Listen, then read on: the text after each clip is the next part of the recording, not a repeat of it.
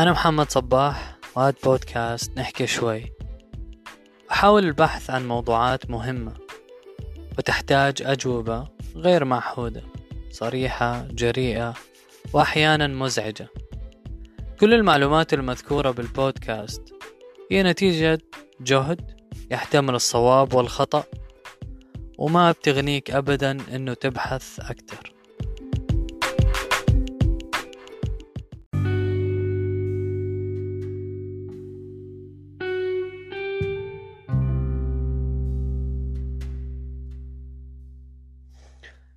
هل آذاك أحد أو ظلمك؟ هل تشعر بالغبن والمرارة والحقد؟ هل تدعو عليه؟ هذه سلسلة تغريدات الأستاذ عبد الله السبيعي.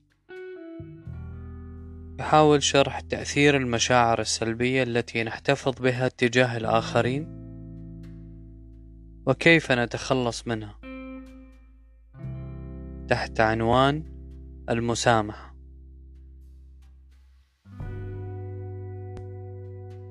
من منا لم يعرض لكلمة جارحة أو فعل مؤلم بقصد أو بدون قصد من غريب أو من قريب أو حتى من أحد الوالدين. من الطبيعي أن تترك هذه الكلمات والأفعال في النفس جروحا غائرة ملؤها الشعور بالألم والقهر والرغبة في الانتقام. هذه المشاعر السلبية قد تبقى معك طيلة حياتك. ولكن كيف هو حال المخطئ أو الظالم؟ لا ندري.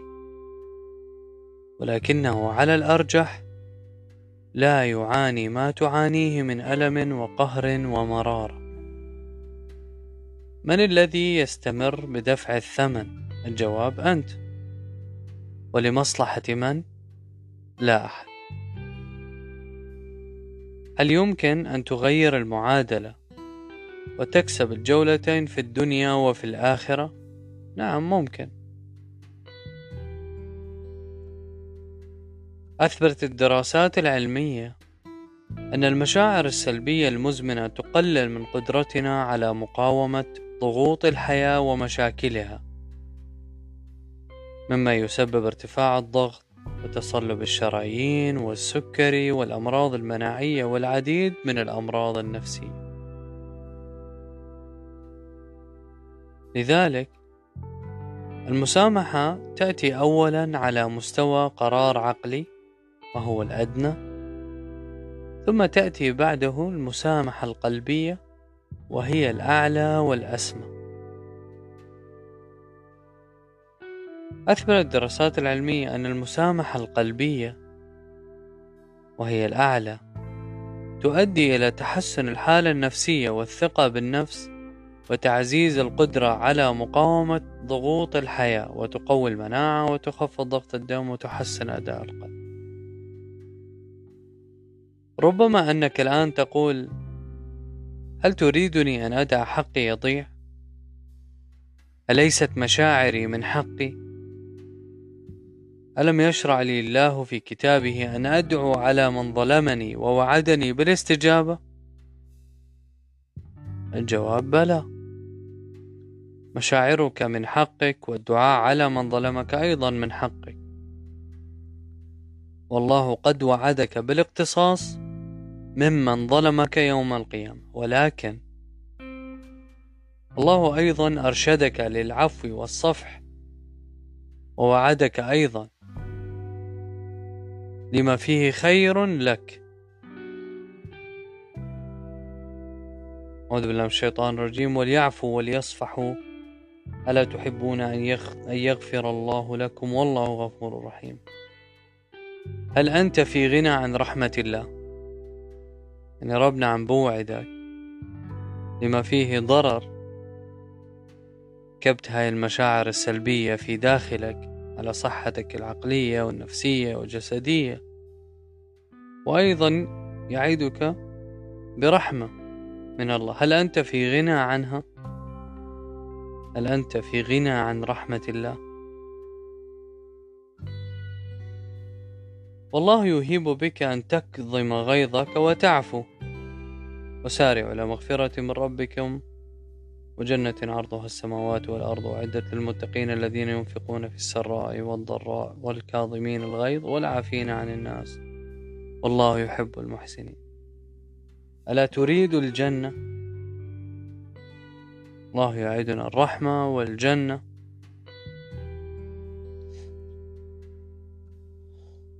لا شك أن الناس يختلفون في قدرتهم على العفو والمسامحة. لذلك ترك لمن لا يقدر أو لا يريد حق المطالبة والدعاء على من ظلم. فيك تسامح وتنسى وتحاول تحتفظ بصحتك العقلية والنفسية والجسدية. وفيك أيضا أنه لك الحق أن تدعو على من ظلمك. حق المطالبة والدعاء على من ظلمك لكنه وعد. من يقدر بمغفرته وجنة عرضها السماوات والأرض.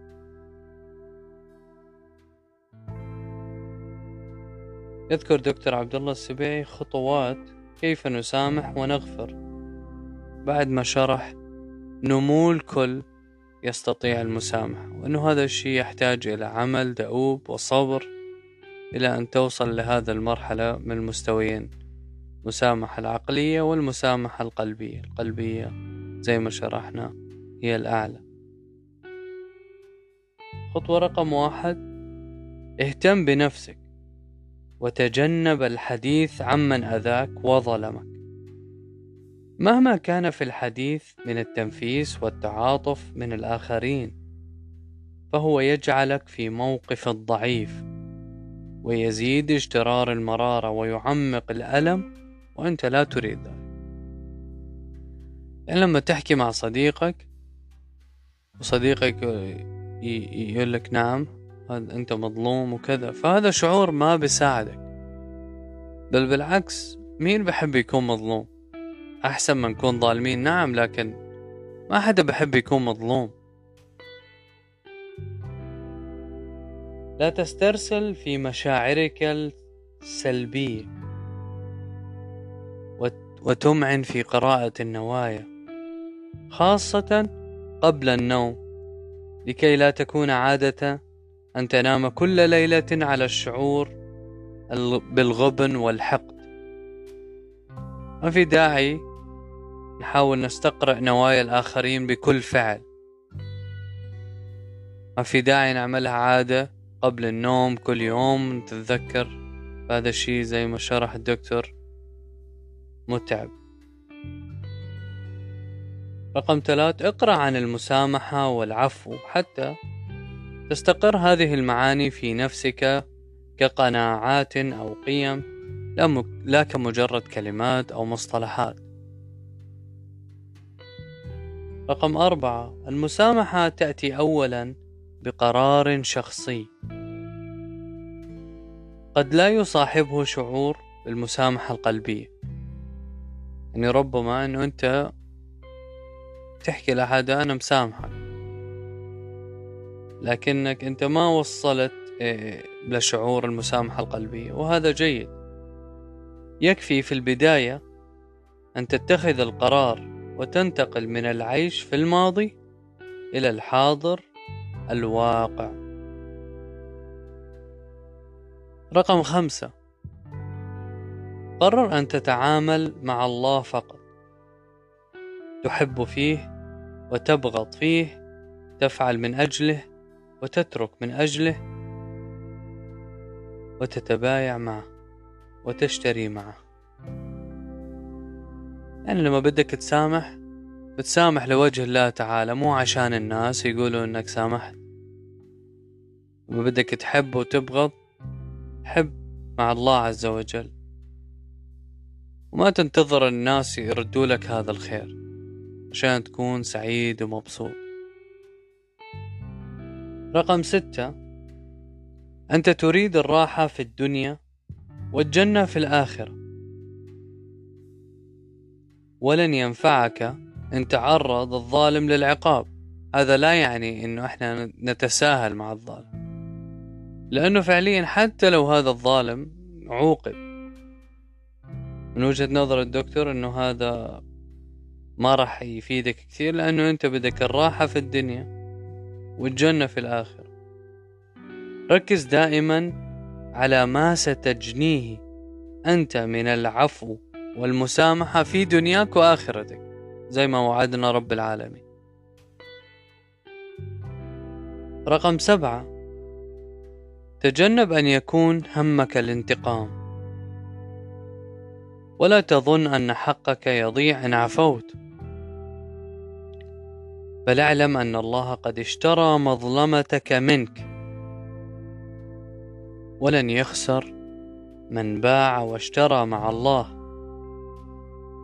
ألا تحبون أن يغفر الله لكم؟ صدق الله العظيم. نقطة رقم ثمانية. عند هذه النقطة تكون إن شاء الله قد وصلت إلى مرحلة المسامحة العقلية التي تحصل بها على وعده لك. لكنك لن تحصل على الراحة النفسية الجسمية حتى تطمئن نفسك وتصل إلى المسامحة القلبية. وتنتقل من مقام الكاظمين الغيظ إلى مقام المحسنين العافين عن الناس. رقم تسعة. ارحم نفسك وتذكر أن الإنسان ربما ظلم نفسه وأنك ربما تكون قد فعلت معصية يوما ما. نفسك أولى بالمسامحة فلا تعيشها في هم وغم متجاهلا وعد الله لك. إلا من تاب وآمن وعمل عملا صالحا فأولئك يبدل الله سيئاتهم حسنات وكان الله وكان الله غفورا رحيما رقم عشرة. عليك بالتوبة النصوح ومن شروطها الندم على ما فات والإقلاع عن الذنب والعزم على عدم العودة إليه.